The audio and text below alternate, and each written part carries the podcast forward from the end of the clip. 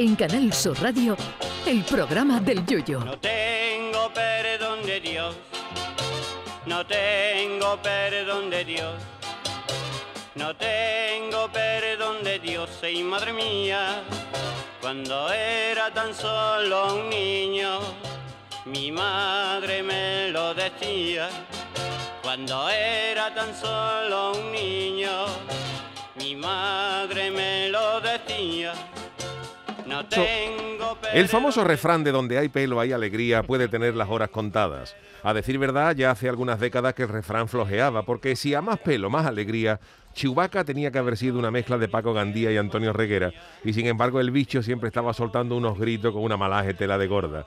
Pero para que vean que la alegría va por barrios, lo que para la mujer de Will Smith es un serio problema, la alopecia, para los hombres se está convirtiendo, según, según un estudio, en un canon de belleza más que solicitado por las féminas.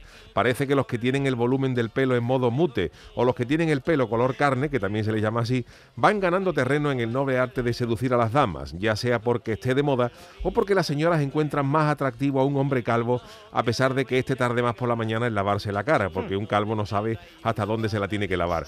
Pues sí, las mujeres encuentran más atractivo a los calvos. Y ahora me explico yo que siempre he tenido más pelo que la moqueta de 101 dálmata, lo poco que he ligado a lo largo de mi vida.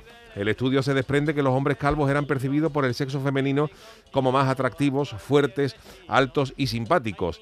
Y es cierto que hasta hace algún tiempo los hombres nos agobiábamos cuando se nos empezaba a caer el pelo, porque por más remedios costosos que se probaran, está demostrado que lo único que detiene la caída del cabello es el suelo.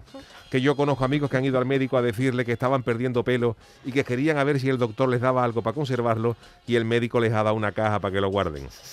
Pero de un tiempo a esta parte, afortunadamente, los hombres hemos dicho que de perdidos al río y cuando empezábamos a aparecer la loncha de jamón york sobre la frente, tiramos por la calle de en medio y se afeita uno por completo, dándole a ese careto ese atractivo tan reclamado por las señoras. El estudio prosigue que si además de estar calvo el individuo lleva barba, el atractivo se multiplica. De todas formas, hecho de ser calvo y llevar barba también tiene su riesgo, porque yo conocí un caso de un calvo con barba que tuvo un accidente del coche del que salió ileso y le partieron el cuello a los enfermeros cuando trataron de ponerle la cabeza al derecho.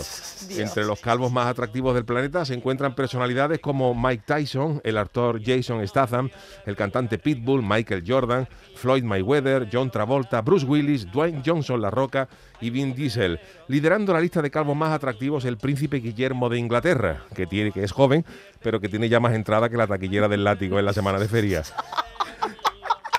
Sorprende en esta lista de calvos más atractivos la ausencia de Luis Lara, que seguramente no tardará en escalar puesto en tan peculiar ranking. Así que si usted está perdiendo pelo, así que si usted está perdiendo pelo como para dedicarse al negocio del relleno de almohada, nada de venirse abajo, que tiene usted un tesoro en ese coco. Gran rapado y a la calle a ligar, que ya pasó el tiempo en que los villis arrasaban. Ahora se lleva el coco liso. No vea lo contento que estará el niño de Popeye que ya andará por los 40.